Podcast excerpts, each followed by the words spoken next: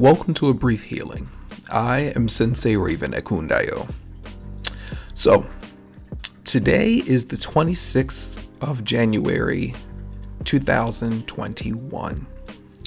This is a very significant day for me, but I'll get to that in a little bit. First, I would like to thank all of you misfits in the Misfit universe for the feedback that we've received from last week's episode about the barbershop experience.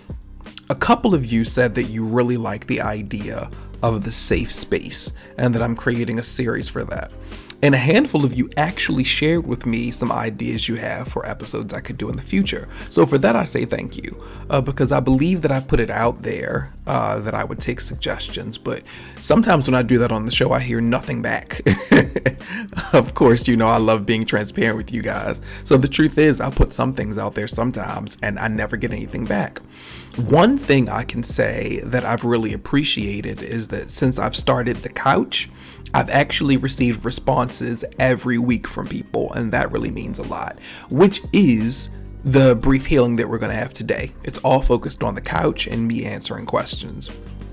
But to come back around to what I was saying, uh, I hope to continue to uh, do the Safe Space series, and I really hope that you all continue to enjoy it.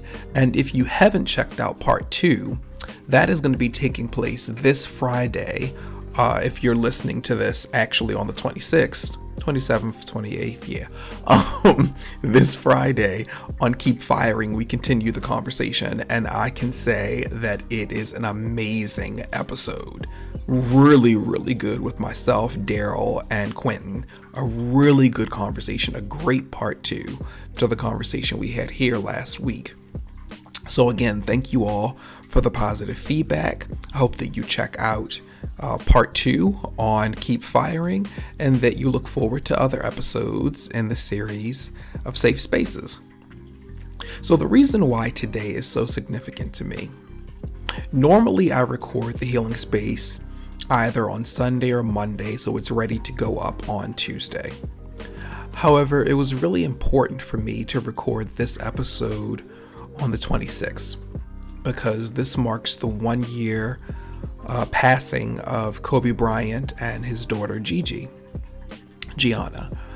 Uh, and I wasn't sure how I was going to feel today, and I'm still not sure. I'm recording this at 8:30 in the morning, so I'm still not sure exactly how I'm going to feel throughout the course of the day. Uh, but yeah, I wanted to show my love and respect to the two of their spirits, as well as Vanessa and the rest of Kobe's children, uh, daughters. Um, it hit me really hard one year ago. Uh, I was about to go out with my boyfriend, and I ended up getting a notification on my phone. I saw it, I dropped my phone, and I just fell to the floor. And it's funny, but I tell my boyfriend that I feel like that's the day that I realized he was the one for me. Um, I know that it sounds strange to some people, but him being there for me in that moment, like I could see how there are some people, especially if they're not into sports, and knowing that Kobe is pretty much a stranger to me, would wonder why I felt that way, you know? Even if you were my partner, you may be looking at me like, that's really weird. You've never met this guy a day in your life, and yet here you are, you know, on the floor, like in shock and damn near tears about the news that you've received. Um, I can't remember everything, to be honest with you. I know that we got up and we went out to eat. But even when we got to the restaurant, like I remember the restaurant, you know, he was still there for me the entire time. I don't remember leaving from the house and getting into my SUV. Like, I don't remember any of that. I also don't remember if I actually did end up crying or if it was just sadness all day. Um, all I know is like it just added and added and added. Like, I knew he passed away, but I didn't know it was a helicopter crash. Found out it was a helicopter crash, but didn't know about Gigi found out about Gigi and then all of the other people that were in the helicopter as well. And it was a lot. It was it was just a lot, a lot to process. Um, it took a minute. It did, but um, one year later, I'm looking at it and I I realize I'm not completely healed from the situation because this brother meant a lot to me. And I hope that you all can understand that because there are a lot of people in the past we haven't had a chance to meet, and yet they still had an impact on us. You know, Malcolm X had a huge impact on me, and I wasn't even born when that brother passed away or was killed. You know? So we, we can't say that just because we haven't met someone, they didn't make a big impact on us. I love the way that Kobe lived his life. And even though I don't believe perfection exists, that's what he went for. He went for being the absolute best that he could be at everything. You know, there was a drive within him that I admire so much. Like, even to this day, I admire it. He didn't let anything hold him back. And for someone like me who struggles in understanding his greatness and walking in that, he is a constant reminder of what it is that I could truly live up to. You know, that brother uh, was one year older than me. And I just look at what it is that he accomplished. And by no means am I saying I haven't lived a wonderful life. I really have. And I've accomplished a lot of things that I said I wanted to accomplish. But there's so much more that I can do.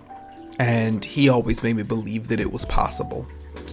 So, uh, as I did one year ago, I send love and light to Kobe and Gigi as well as their family and friends.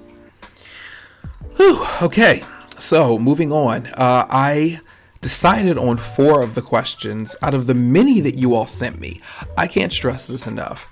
It really means a lot to me that you all continue to send questions in. As I stated at the beginning of this, there are times that I go out and request things from the Misfit universe and I don't always get them, you know? uh, there have been episodes of the podcast that I've wanted to do that I've had to completely change up because I didn't get any feedback from people. So it means a lot that you all are actually sending in questions for the couch. So let's get to the couch. Uh, my first question comes from Zenas. He asks, What's the best way to move forward from a negative situation? Um, I feel like there are layers to that because it's all according to exactly what the negative situation is. So let's think about romantic relationships. The negative situation could be what two partners consider to be a small argument. However, another negative situation in that relationship could be a uh, domestic violence situation, you know? there could be a lot of physical and verbal and mental abuse that could be going on. So that's something totally different because you move on from a small argument in a negative situation by, you know, maybe taking some space from each other for a few hours. One of you leaves the house or one of you goes to a different room. And then after a while, you both come back, have a conversation about it, and it's all good. Where if it's been an abusive relationship, that uh, it could be both of you being violent towards the other, or it could just be one person being violent to the other. It looks totally different on how you're going to leave that negative situation, you know, um, and what it looks like for you to leave. Because you could have Stockholm Syndrome, and that makes it a totally different experience as far as you getting out of the negative situation. Could you because you could be in a place where you no longer realize it's a negative situation. Uh, let's take a professional situation. Uh, it's negative at your job. You had uh, an altercation with a coworker and it made you angry and you felt very heated you could go to lunch you know uh, you could go to another area within your building or another building according to where you work. Uh, you tell your supervisor about it, or maybe you come back and talk to that coworker. It's a totally different situation than if you've been disrespected constantly by higher ups at your job. Uh, if you haven't received a raise in like three or four years and you know that you're worth that, it's time for you to move on to a totally different job that's how you get past that negative situation, you know? So it's all according to what the actual situation itself is, how you operate, and how you would move away from it. Uh, so I don't know if you want to write back in and give a specific situation or not, but that's my answer. My answer is according to the situation, how small or how big it is, is how differently you would navigate it. And right now, I can't give you a, a you know, definite answer to that because I would need to have something a little bit more specific, if that makes sense. But hopefully, from what it is that I provided you with, that helps. Thanks so much, Zenas. The next question is Where do you see yourself in five years? And this comes from Curtis. In five years, wow, um, is someone who enjoys living mostly in the moment, mostly. Uh, I can't say that that's what I do all the time because I have had thoughts about when I'm going to leave Atlanta. Um, so that's clearly thinking ahead. But where I see myself in five years, uh, further in my mental health journey. Um, possibly finally getting that degree in psychology that I've put off for forever and having my own practice. Uh, that I can absolutely see myself having that in five years. Uh, I would like to expand as far as it goes with my yoga practice. I go in and out of that mostly because there are certain students I have that are consistent and remain with me and are dedicated to their own personal practice. Then there are others who go back and forth, who drop in and come back. And as I've stated on the podcast tons of times, I'm not a fan of inconsistency. So that gets to me sometimes, you know. Um, I found myself wanting to lean heavier into my own practice. Uh, but I give thanks I, I have a new person who's actually starting this week. Um, so I give thanks for those who are so serious about their own personal practice that I never have to worry about them being inconsistent. Because since they want to constantly show up for themselves, they constantly show up for me. So that's my answer. In five years, I hope to have my own practice as a therapist, and I hope to have an even even larger uh, group of people that I'm teaching when it comes to yoga. Uh, I could go into a lot more, but this is a brief healing, so that will be all for now. The next question uh, comes from Clarissa, and the question is What are some terms we use as insults that are insensitive from a mental health perspective? I appreciate you asking this, Clarissa, because it's actually something I wanted to talk about on the podcast for a while. But for whatever reason, you know, things always come up and I forget. So I'm glad that you brought this up. So, there are different things that people say on a regular basis that are actually quite offensive. Uh, one of them, calling people crazy. Uh, we may feel like that's just a small thing, because we've all been raised to say that about people, you know? But it actually is very insensitive. Very. Um, one that bothers me a lot is calling people, and forgive me, uh, even saying it makes me feel uncomfortable, but calling people retarded, that's a problem. That's a really serious problem. And I wish people understood how insensitive that truly is. Uh, per the usual, a lot of humans don't realize how what they say can affect others. Oftentimes they don't even care, but we get into a, a deeper issue as far as self worth when we go there. But the things that we say, people can be so flippant, you know? And it's like, do you take into consideration the way that your words can impact somebody in every space that you're in? Calling someone schizo, that's another thing. And I think the reason why that one bothers me so much is that over the last few years, I've been working deeper into mental health. Uh, of course, as you all know, my nine to five is in this, and truly getting to see what people who battle schizophrenia really look like. And when you truly understand what it's like for someone to be schizophrenic, it, it totally changes what people in their random statements of calling people that how much they don't know how, how uneducated they are when it comes to schizophrenia So yeah, that that I consider to be insensitive as well. Uh, when people make those comments, you know, someone's schizophrenic or someone's bipolar, all of these things, it's like, what do you really know about these illnesses? Because if you really did know someone who was schizophrenic, you would know that what you're saying about this person in the moment when you're calling them schizo, it doesn't actually align with what schizophrenia really is. Because people assume that when you're schizophrenic, it means you have multiple personalities that are just jumping out at all times. It's the same thing with Tourette's, you know? What people see in movies when it comes to Tourette's syndrome is what they believe that it is if they see it in real life, and it's not. So you can't just assume that if someone is schizophrenic, it means that when you're around them, suddenly they're going to be, you know, this jubilant person, and next thing you know, like it's not Dr. Jekyll and Mr. Hyde that's the best way to put it. You're not dealing with Jekyll and Hyde when it comes to schizophrenia.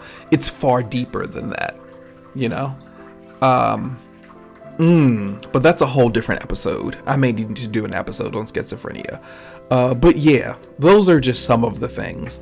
I would just ask that those of you in the Misfit universe who find yourself saying those kind of things, just be mindful of how they can make other people's fe- other people feel uh, because a lot of us are battling different mental health issues. You probably are, even though you're unwilling to accept it at this current moment. But it also could be family members. So just please be mindful of that. Uh, and the fourth and final question this comes from David. And the question is I'm battling a deep depression lately, and I'm not sure why. It's confusing and has been making me angry because I don't know what to do. Do you have any suggestions? So for me, the one answer that I could give that wouldn't lead me to talking for the next 10 minutes would be to allow yourself to leave out of the house and go for walks sometimes, you know? So if you're working from home right now because of the pandemic, during your lunch break or after work, go outside and just walk around. My grandmother used to always uh, push on me. Well, that that sounds kind of negative. She would always uh, suggest that I go outside and get some fresh air if I wasn't feeling good, if I was depressed or something like that. And when she would say it, I'd be like, that you make it seem so simple, but it would help, honestly. And so when my therapist told me a couple of months ago that she wanted me to start going out and doing um, two to four mile walks every day, it really helped and continues to, you know? Uh, being out in fresh air, especially like on a sunny day, can do wonders for your depression.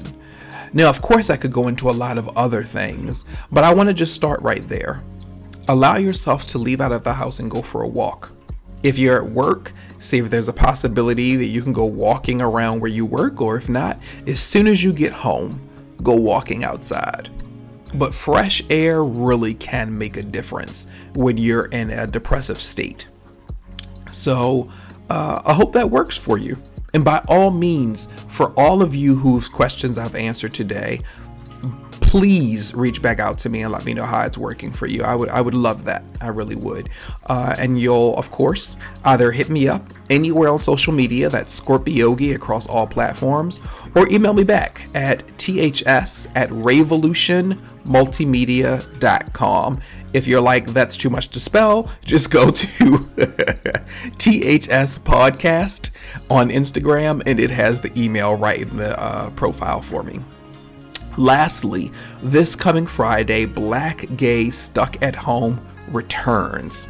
So I hope that you join all of us on Zoom. Make sure that you go to bgsah.com so that you can RSVP. It's a really simple process. It really is. It'll take like no time at all. Um, and yeah, I'm looking forward to it. Uh, this month or this week is going to be Kiki, and that's uh, a wonderful documentary that I hope that you all enjoy. Again, that's Black Gay Stuck at Home returning this Friday. RSVP as soon as you can. Thank you, Misfits. I hope that you've enjoyed this brief healing, and I look forward to uh, seeing you all next week. I think you're going to love next week's episode. it's different, and I'm going to leave it at that. So until next time, I love you all. Namaste.